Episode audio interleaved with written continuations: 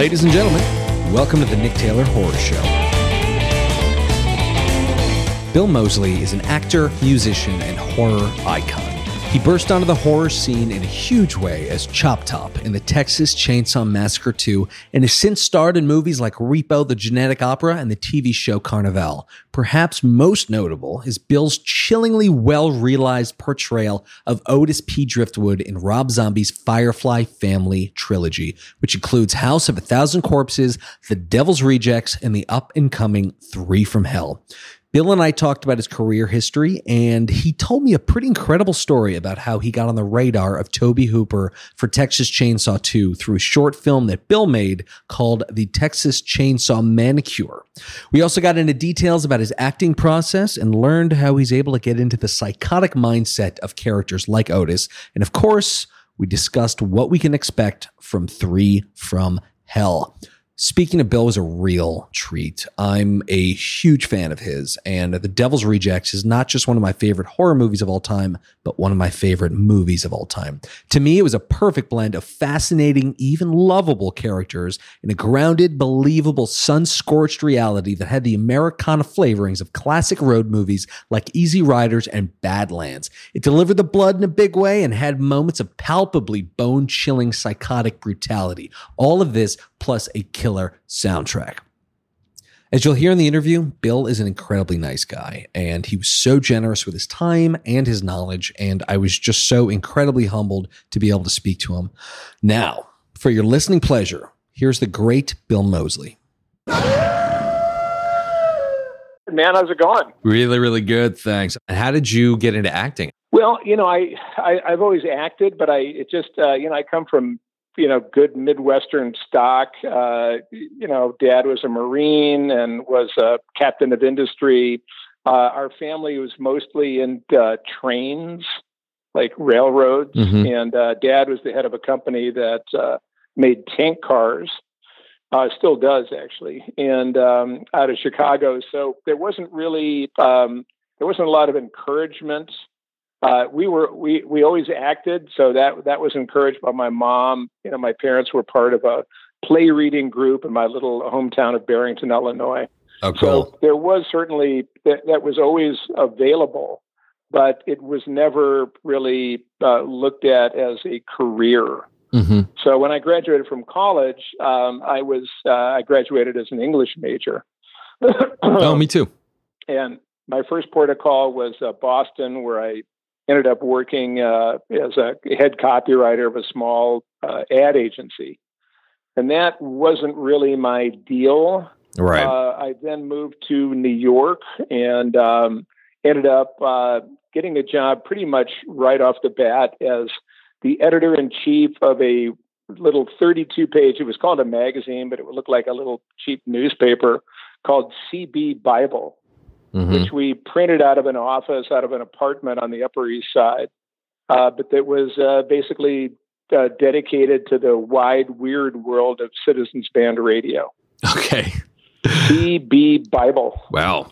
And uh, so that, you know, so that kind of got me, you know, got the juices flowing. And, um, you know, once CB Bible, I came to work one day and there was a, a, a marshal's padlock on the door for non-payment of uh, not only you know the suppliers but also the staff. And uh, so I found out about uh, you know the Department Oh, of shit. Labor and you know all that stuff. Wow. But uh, that kind of got me into uh, you know I, I, I then went freelance and uh, worked for a, a number of publications. So that's that's where I began. Um, I took a year off. I took a summer, one summer from.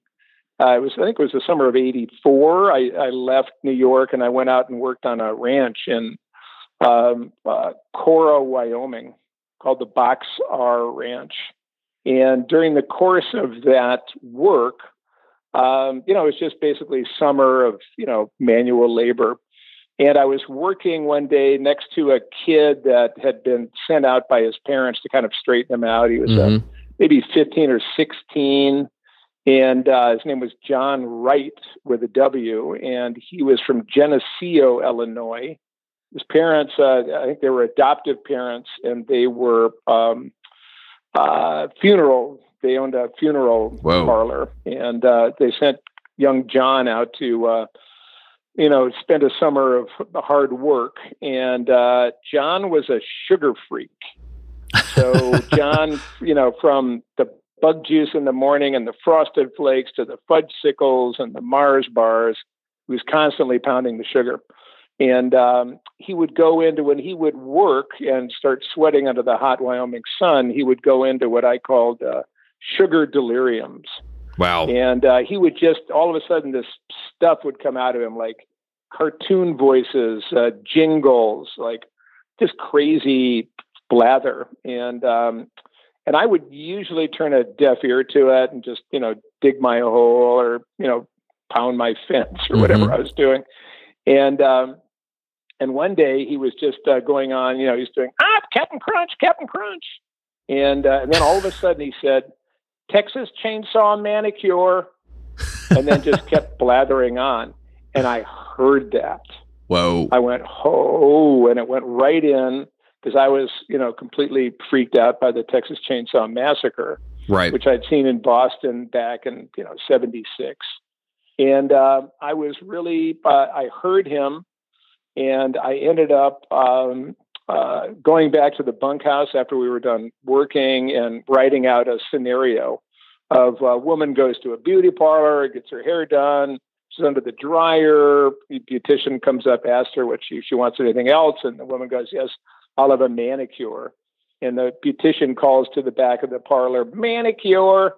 And you hear this rumble of a chainsaw, the, the steel door, of course, the silver door slides open, and out comes Leatherface with a smoking saw. And he comes up and starts uh, sawing on this poor lady's fingers. and she screams and passes out.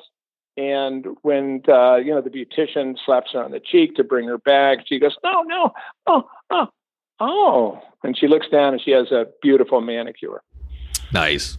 So I ended up uh, going back to New York after writing that little, you know, five minute scenario. Um, I went back to New York and I gathered some buddies, and uh, we went out to Staten Island on a Sunday. excuse me, to a um, a beauty parlor called Sonia's Hair Fashions, and uh, we shot uh, the Chainsaw Manicure. And we ended up. Uh, I thought I was going to get some help from Broadway Video, which of course is SNL's production company. Mm-hmm. Um, but they they didn't really help. They kind of lured us in, and we ended up doing a lot of the post production there. But then, you know, they wanted to be paid, and that wasn't really what had had lured me in there. Um, so I ended up going to work as a waiter uh, just to try to make the money to pay back Broadway Video. And in the meantime, I took the manicure, which was about five minutes, and tried to sell it to Saturday Night Live. They didn't want it because none of their stars were in it. Uh, I tried to sell it to Fridays, which was the you know ABC uh, co- competition back in the day, and they didn't want it because it was a videotape and not film. So I basically just you know was had to eat the manicure. And I had it on VHS, of course, back then. And I got a job from Omni to come out to Los Angeles to um, cover the making of 2010, the Space Odyssey sequel. And when I was out in LA, um, I had dinner with my buddy Peter Seaman, believe it or not. And uh, Peter was uh, part of the Seaman and Price writing team and they had just had a hit with um, uh, Who Framed Roger Rabbit, Mm. and so they had a big, uh, you know, they had a you know a big deal. I think they were at Paramount, and um, I brought along the manicure. I went and had dinner at uh, at, at Pete's house, and I brought along the manicure just to amuse uh, him and his wife, and. Uh, and I, I screened it. Pete said, "You know, I love this. If you can give me a copy, I happen to have a, an office uh, across the hall from Tobe Hooper at Wow. Paramount. And that was when Tobe and uh, was doing Poltergeist. Right. So I uh, said, sure, you know, take it. And um, he did. He walked it into Tobe Hooper's office, um, handed it to Tobe. Tobe queued it up and watched it. Uh, later, I found out that Tobe uh, called uh, Steven Spielberg in, who was, of course, producing Wow. Poltergeist and said, check it out. They both loved the manicure, and they especially liked my cameo, which I gave myself as the hitchhiker. And because of that, um, and then my, my friend also got me Tobe's home number and uh, told me to give him a call in like a week. Mm-hmm. And so I did when I got back to New York. I, I called up Tobe, and uh, Tobe answered the phone, which I later learned was a, a miracle. Um, he answered his phone, and uh, I said, "Hi, this is Bill Moseley." He goes, "Yeah, who?" I said, "I'm I'm the guy that did the manicure." And uh, and he said, "Oh, I love the manicure, Bill." He said, uh, "Now, who who who was the character? Who, who played the hitchhiker?" And I said, "Well, that was me." And uh, and he said, uh, "You know, if I ever do a sequel, I'm going to keep you in mind." That's so and cool. I, I thought, great. And uh, two years went by, and one night, 1986, early 86, I got a call from uh, uh, Kit Carson, who uh, had written the screenplay for Chainsaw 2. And um, and I ended up uh, he he wanted my address, and so he sent me a copy of the script, told me to look at the character of uh, Chop Top, and um, I did that, and um, uh, I called him back and I said, This is hilarious. This is great. And he said, Oh, I'm glad you like it. I said, Well, we'll be in touch. And so uh, the next person I heard from was uh, from the legal department of Cannon Films offering me a contract. Wow. And the rest and is history. That is the longest way of, of you know, explaining how I got into show. no, that's so cool. But you um you were you were trauma you claimed that you were traumatized by the Texas Chainsaw Massacre you know, I had never seen anything like uh, the Texas Chainsaw Massacre. Yeah. I saw it in Boston. It was a Sunday afternoon, very sunny. I saw it on the double, uh, the the tail end of a double bill with Enter the Dragon. Whoa! And this is in the afternoon at the old Paramount Theater in Boston, in the you know the combat zone. Wow! And there was a quite a raucous crowd, and everybody. I'd never seen a Bruce Lee movie either, and everybody's you know yelling at the screen, "Kick his ass, Bruce!" And we're all in you know elevated and and happy. And then the opening couple of scenes and just those weird tortured violin notes of the opening of chainsaw massacre and it's like uh, the, the the air went out of the theater. Yeah. It just everybody was like what the? Yeah. and uh, as it proceeded uh, it just never let up. No you know, no to this to, day. like scary movies and then you see like you know oh yeah, there's the Mike Shadow or something happens that you realize, okay, something takes you out of the movie. Right. Uh, with Chainsaw, I never did. No. I just was, I just got sucked in. And uh, so it did traumatize me. And for years afterwards, I was completely traumatized. I kept trying to see it. I, I would see it again and again and again. That was kind of pre videotape or right around the, the beginning of video. So a lot of mm-hmm. times I just had to go and find it in theaters and uh, and it just instead of it liberating me, it just uh, made it worse. Wow. And really, the, the time I finally got away from just uh, the the trauma was when I had been hired as chop top. Uh, I was in Austin, Texas, at the Brook Hollow Motor Inn, where we were all staying. Um, a car drove up with Texas plates, and uh, out pops Jim Siedow no way. Cook. And I, I, I saw Jim Siedow and, and I went, it's the cook. I just that burst out of me. And he went, Hey, hey man, how you doing? Good to see you. That's so and, cool. Uh, and in that moment, I really, I had a, I had an epiphany, I guess, or some kind of healing or whatever you want to call it. But I realized, you know, holy shit, uh, this is, I'm one of the family.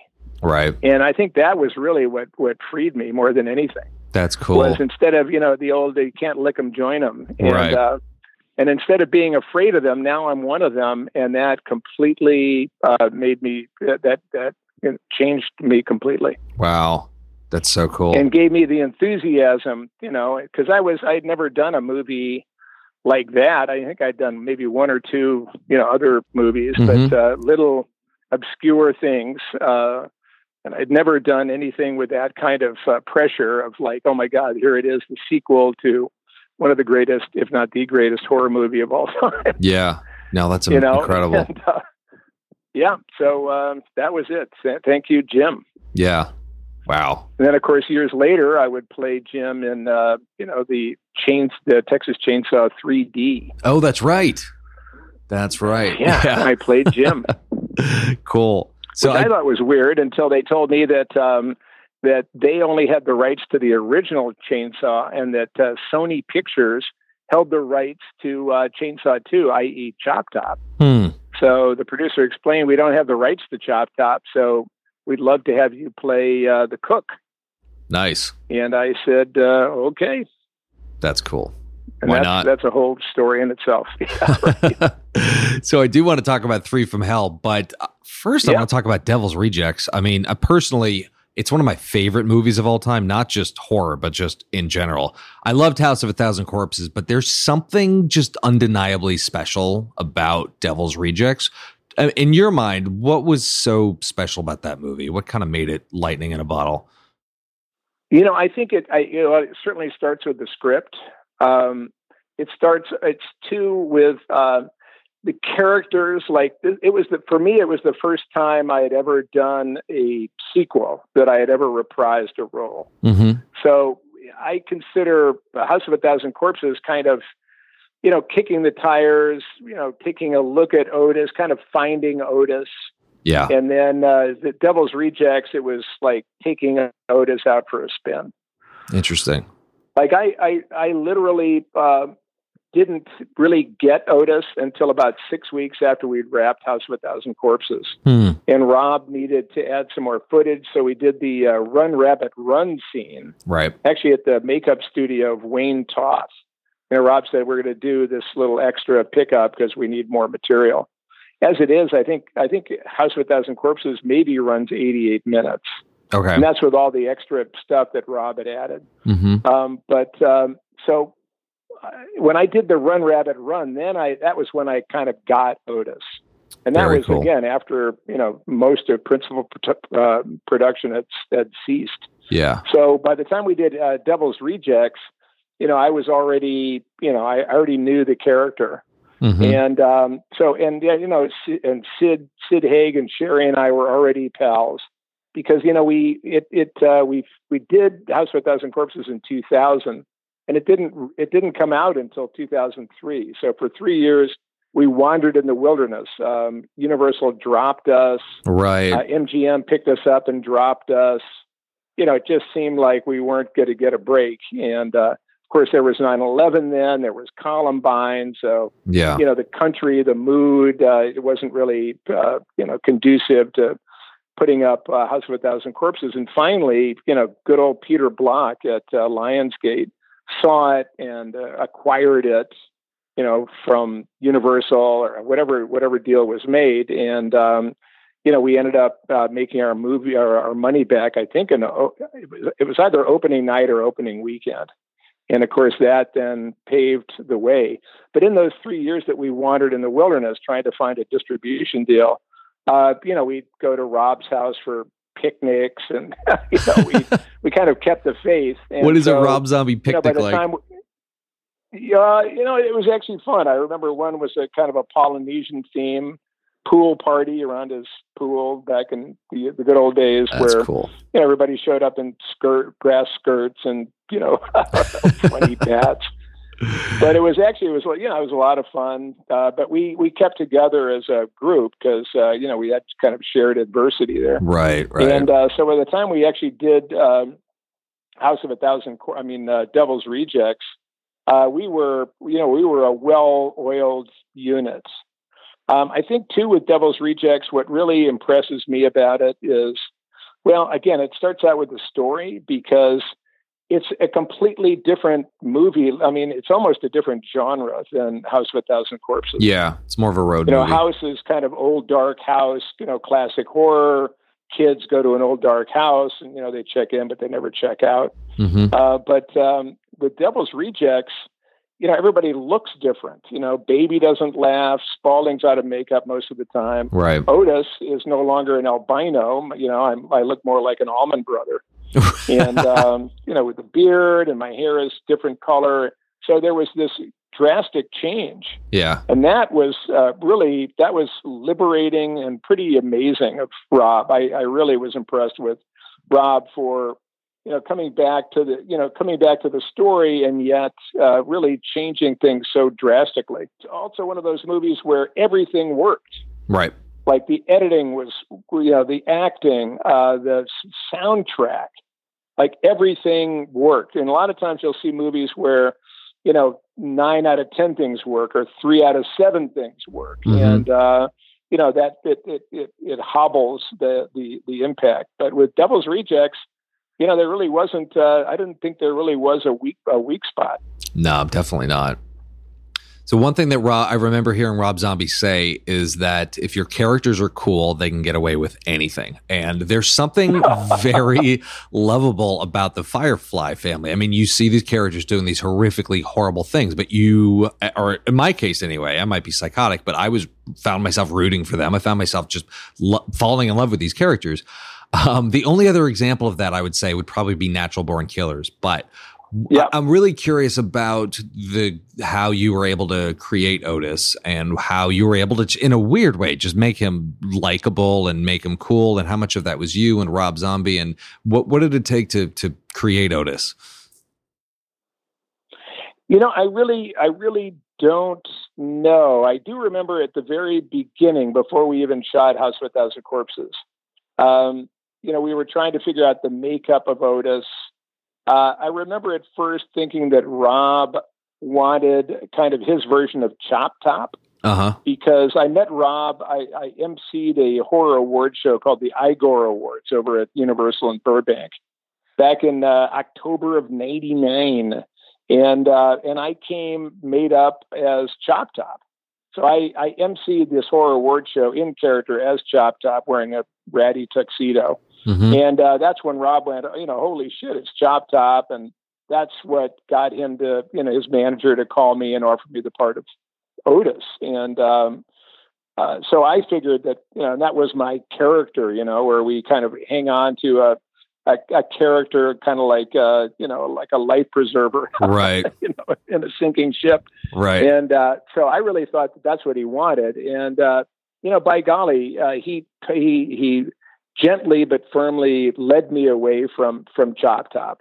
And uh, I like to say that the Chop Top's in the in the shoulders, Hmm. you know, with the with the coat hanger and the scratching the head and hey, lick my plate. It's kind of all up up top, and Right. Otis is right in the balls. You know, it's all about standing firm with you know thumbs in the in the in the belt buckle and you know kind of fuck you. yeah. And uh, also, what Rob saw was something that I never really thought of myself as is, uh, you know, like uh, like a sexy guy. Right. You know, I, I relate much more to Chop Top being kind of a sketchy, funny, weird character.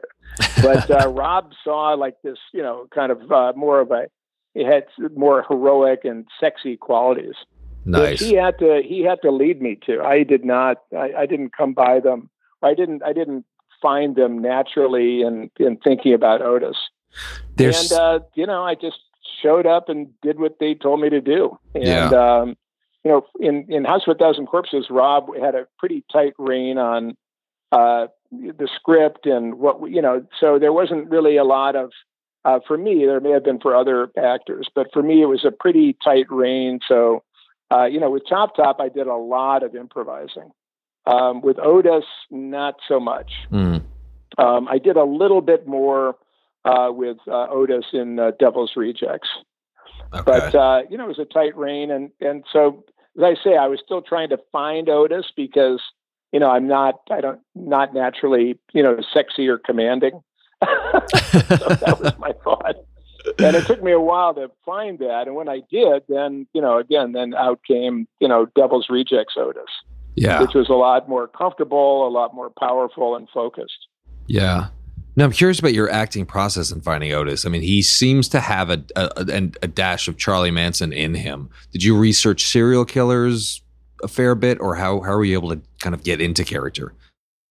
You know, I, I, I didn't I didn't research. Um, you know, I've certainly read Helter Skelter, Mm-hmm. uh, but uh, you know, I, I did actually go online. I'm not. I think it was probably after I played Otis, but um, I went online and was looking at some Charlie Manson. I, there was one particular interview with Charlie Rose, and mm. uh, I remember Charlie Rose uh, looked at Manson and said, "You know, who is Charles Manson?"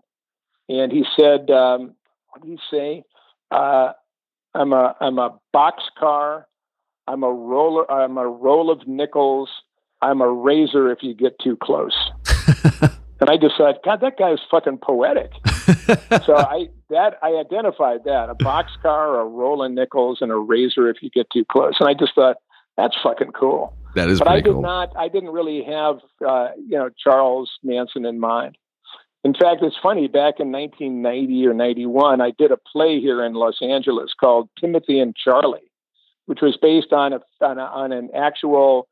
I think it was one night when Timothy Leary and Charles Manson were side by side in solitary confinement. In oh my God! And the play is based on that, and then you know, Charles Manson offers Timothy Leary some acid, and you know, it's a crazy, wonderful play. Oh, that's uh, pretty but insane. I played. Uh, I didn't play Charles Manson. I played Timothy Leary. you know, so Charles has always been close, but um, uh, you know, I never. Uh, you know, that wasn't really how I researched the character. Gotcha. I, you know, I, I don't think I really did research the character. Um, a lot of times, what I do is I just you know, think my philosophy of acting, I guess, is just uh, read the script a bunch of times, you know, and and uh, you know, think about it. Uh, mm-hmm. Just get comfortable with the relationships of the different characters, and um, you know, and then you know, serve the production. You know, if the director has some ideas, great. If not, just you know, say the words and you know, move one foot in front of the other, and you know, see what happens. Yeah, I wish it were more mystical than that. no, sometimes simpler makes all the difference. Because because people, well, you know, some people say, "Well, oh my God, you know, when you, how hard is it to you to get to that dark place?" And I think, well, really not that hard. and uh, you know, and it's not about getting to the dark place; it's about getting back. But you know, by the time you get home with, you know, two two uh, two young children, right, right. you know, it's like let's let's leave you know Otis you know you know down in the car. Right. Don't want to get home and start you know freaking everybody out. No of course. So I'm not a I'm not a method actor as, as that stuff goes. I got you yeah I remember hearing um that there was a scene in Rejects that you particularly emotionally had a really tough time getting through because it was it was just very brutal. I think it was the um the hotel room scene and then Rob Zombie turned to you and said art is da- is I think it was something like art is dangerous or art is unsafe. No, art is not safe. That's it. Art is not safe. Yeah, that was. And you know, it was so helpful because, well, of course, you know, because a lot of times, you know, we know that the chainsaw's rubber or it doesn't have a blade, or you know, the you know, we know from special effects from hanging out with you know spending too much time with Tom Savini that uh, right. a blood pump right off screen, and that it's a lot of it is uh, you know foam rubber, but then uh, there are scenes like the scene with Priscilla Barnes in uh, the Kahiki Palms motel room, where you know you're just there. It's you know you're not you know you're not kidding. I mean you're really right. you know doing the things you're doing, and uh, yeah, I mean it, it certainly I, I would I would hope it would make just about everybody uncomfortable. Yeah, you know that's not that's not how I roll. no, of course. Uh, you know, and what what was tough about that scene was not only the actual, you know, what I needed, what I had to do in the scene, but also the fact that it that it comes that it comes from boredom. Like huh. we've been waiting for captains. No, we yeah, we, let's see, we're we're waiting around for Captain Spaulding, mm-hmm. and we've taken over the room with Banjo and Sullivan and their wives, and we're you know me and Baby, and we're sitting around, we're waiting there's no air conditioning. The TV's on. There's Buck Owens, and uh, you know, it's just we've been probably there for a couple of hours, and it's just you know, all the excitement is worn off. It's just fucking boring. Right. And so out of that comes uh, Otis saying, "Okay, Mama, take it off." And so you know, a lot of times it's it's easier to do a scene like that when you jump out of a closet and you've got that energy and you're gonna knock her on the head or rip her clothes off, and mm-hmm. you know all of that kind of energy uh, makes it easier to do you know those brutal acts. But when you're doing it just out of sheer boredom, uh, you know that, and that really exposes Otis as just you know a diabolical thinker. Yeah. just like, you know, that's how Otis gets, you know, gets gets through his boredom. Right. And uh, you know, of course, it was. It was very, but you know, the, you just have to uh, you have to go for it. I mean, that is the thing. I mean, with with acting, good acting, you know, sometimes you just come to that. Uh, it's like in the third Indiana Jones when he has to walk across the invisible bridge, you know, to the Knight Templar. Right. Uh, you know, sometimes you just have to put that foot out there and say, "Okay, here we go." Yeah. And uh, that's that's basically what happened. What's funny about that, and then you know, we did that scene. I, you know, Rob said, "Cut." I, I walk off the set. A lot of the women in Video Village are, you know, visibly upset you know, my stomach is in knots. Uh, every, you know, it was, it was a bummer. Yeah. And um, as it was, it should be. And uh, and that's when I said to Rob, like, oh man, I feel, I feel bad. And that's when he said, art is not safe. And what that told me was, we're not just making a, a stupid horror film sequel. Like a lot of them, you know, are, you know, really come from more of a cynical place than Mhm. a creative place. You know, that Right. like, well, shit, if we can do, you know, half the business that that first one did, you know, uh, yeah, the kids will eat it up.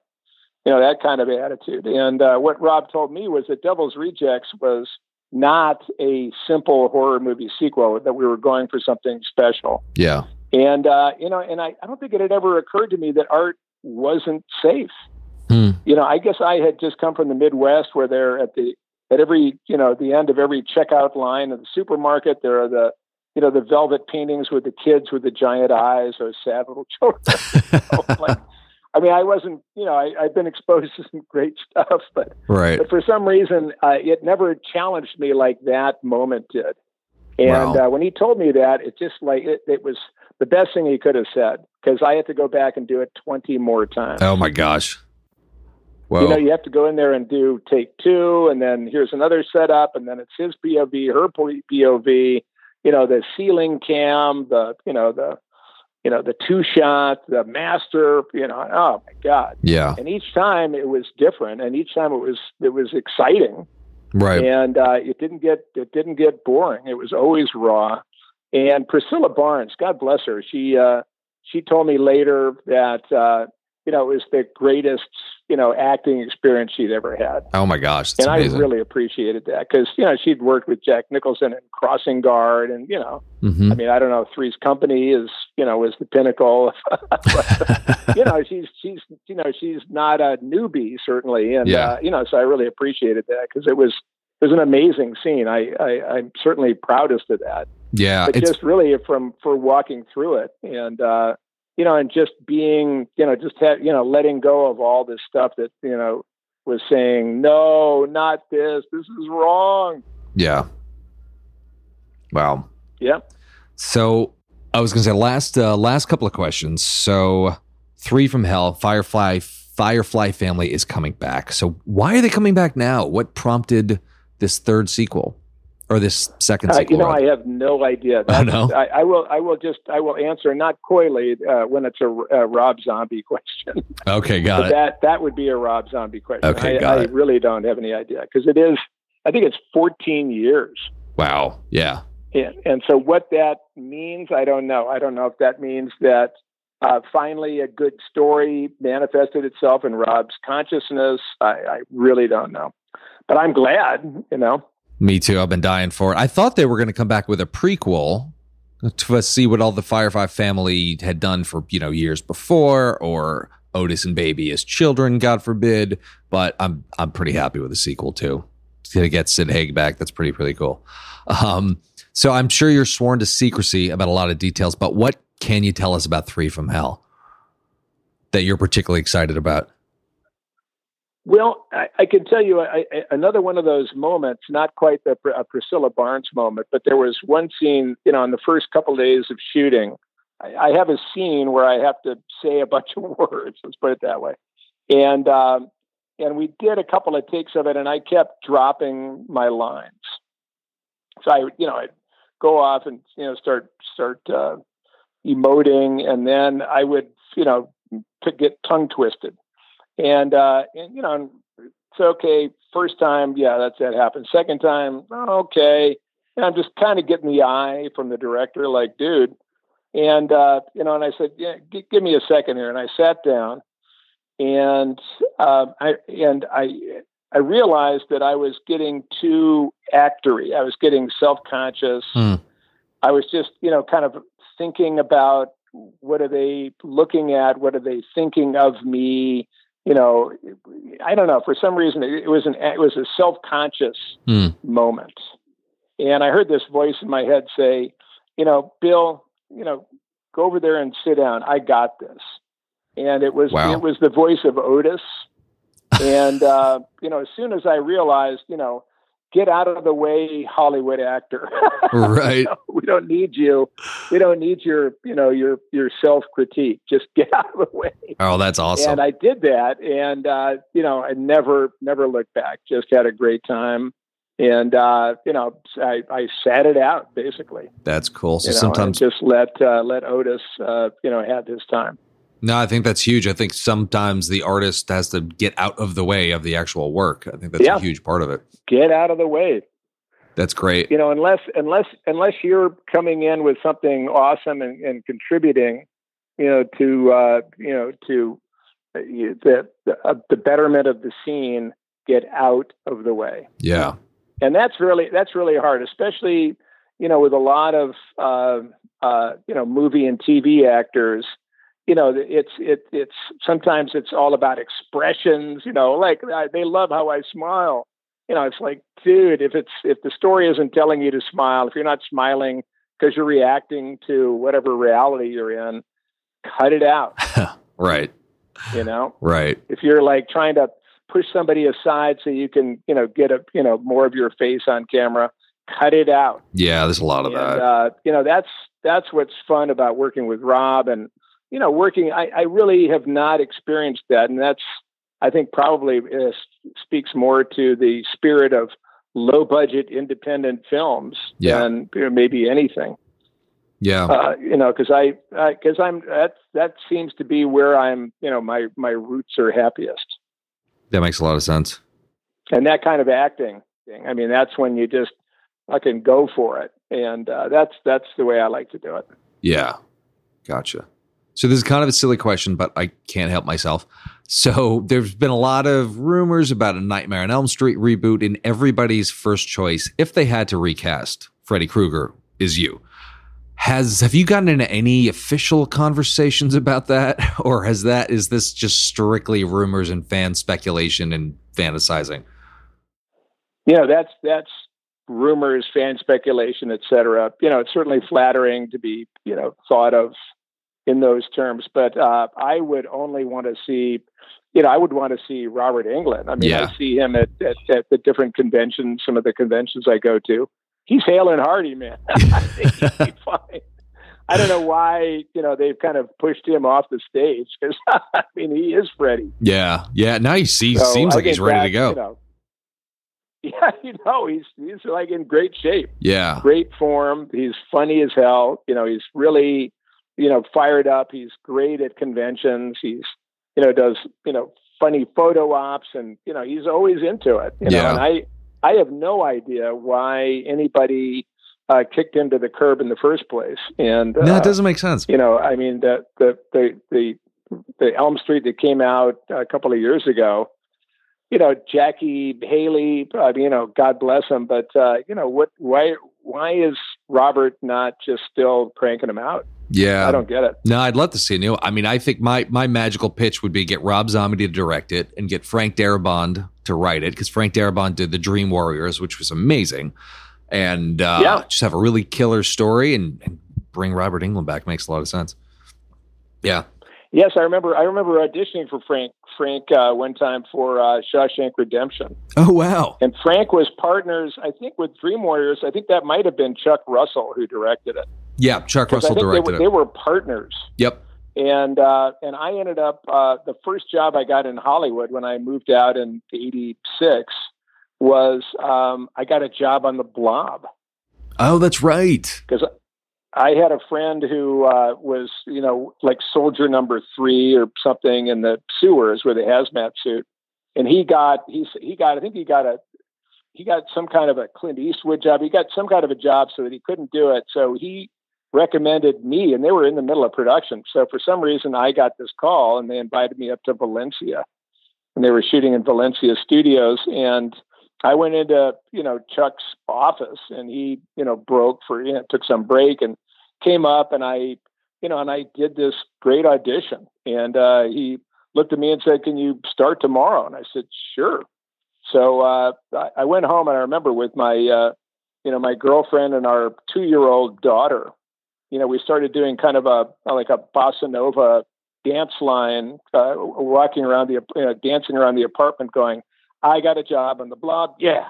I got a job on the Blob. Yeah. That's awesome.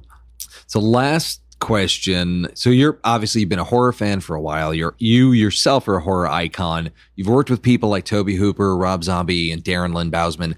What excites you in horror today? Well, I thought I, you know, I can certainly cite some of the recent movies that have really fired me up. I, I would have to say, absolutely, Get Out. Yeah. I thought Get Out was fantastic. Um, that fired me up. Um, I got fired up by I, I, I liked Annihilation, not quite a horror movie. Um, I liked Hereditary. Mm. Not, you know, it was pretty darn good, especially when you know we see somebody climbing on the ceiling. Yeah, so I won't go into spoilers. Um, but I think that there is uh, there is plenty of good uh, horror. I think you know what I love about it is that the, the lower the budget, the harder you have to work, and the more imaginative you have to be. Mm. Uh, so there's never an, an, end to good stories. Um, I loved Let the Right One In.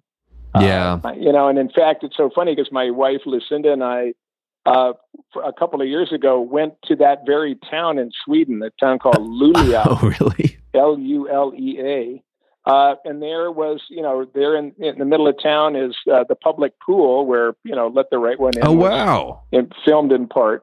So it was very exciting, you know, for me as like a horror tourist. yeah. Know, I was there to make a short horror film called Fish, uh, directed by Martin Ahlin, A H L I N, who's really got some amazing things. If you ever look him up on uh, YouTube, he's done some amazing short films. Um, but uh, you know, there's always uh, that, that's another reason that I love you know low budget independent horror. I get to work with a lot of young directors, and uh, you know, there's some really great ones out there. I don't know if they'll you know what kind of uh, opportunities they'll have, um, but uh, you know, I think it's really great that there is, course, you know, the YouTube and you know all the social media and these th- these different platforms where a lot of new talent can actually you know get an airing of you know all of their of their cool stuff and their cool ideas. Yeah yeah. I mean again i that's that was the miracle to me was that i ended up uh, getting uh, the chainsaw manicure in front of tobe hooper. It would have been a lot easier if i could have just said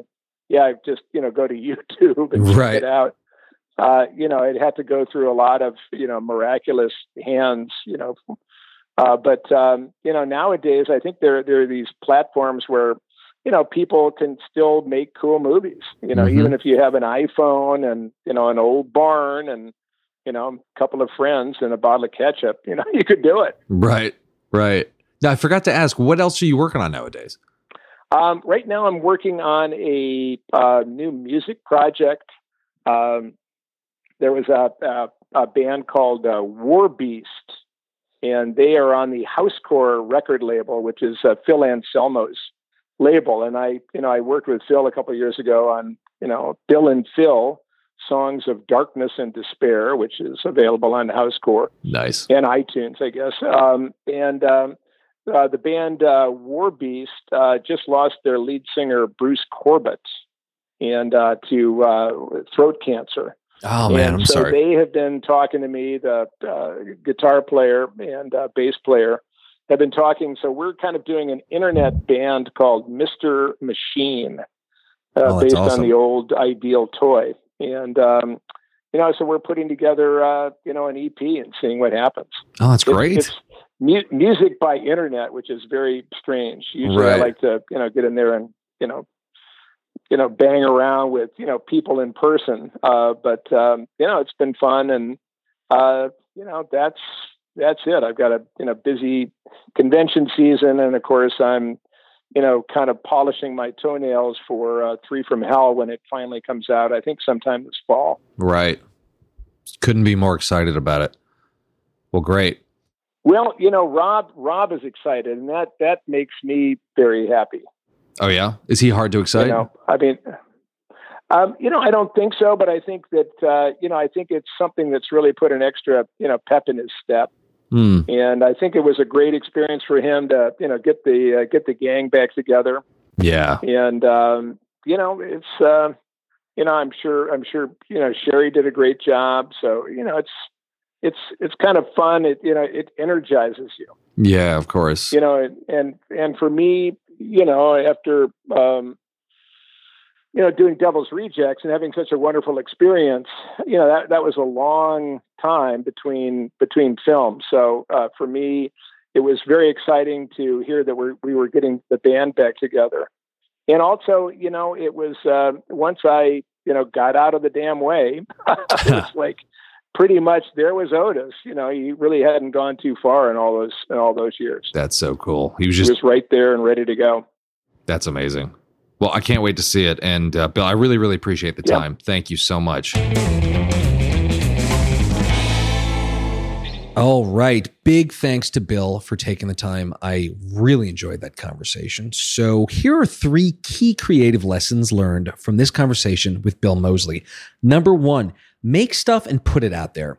Bill was a struggling actor who, on a whim, made a fun short film in a single day with his buddies called The Texas Chainsaw Manicure. With very little expectation of it getting much recognition, Bill sent it around multiple networks, and somehow it got in front of Tobe Hooper, who then cast Bill as Chop Top in Texas Chainsaw 2. This put Bill on the trajectory of being the horror icon that he is today. So it's important to make stuff and put it out because you never know. Number two, get out of the way. When filming Three from Hell, Bill began screwing up Otis's lines because he was overthinking the performance and becoming insecure. After take after bad take, Bill suddenly heard the voice of Otis in his own psyche telling him to get out of the way and let him do his job. Bill said that he sat the performance out at this point and let Otis take over, which made the performance go so much smoother. So, this idea of getting out of the way is relevant to most artists, not just actors, who will often stifle the flow of their own creativity by overthinking the material and finding reasons to feel self conscious. This may be part of being human, but it's destructive to the creative process. Sometimes the best way to serve your art is to get the hell out of its way. Number three, art is not safe. During a particularly brutal hotel room scene in The Devil's Rejects, you know the one, Bill struggled to get through the large number of takes and mentioned to Rob Zombie that he was emotionally struggling to get through the performance. Without skipping a beat, Rob Zombie replied, Art is not safe. This means that working in horror and other darker arts can take an emotional toll on those involved when it's taken seriously. It's supposed to do that. Yes, there are those goofy, schlocky slashers and exploitation films that exist for cheap thrills and entertainment. I love a lot of them, but then there's another type of horror that is meant to portray larger truths about real evil.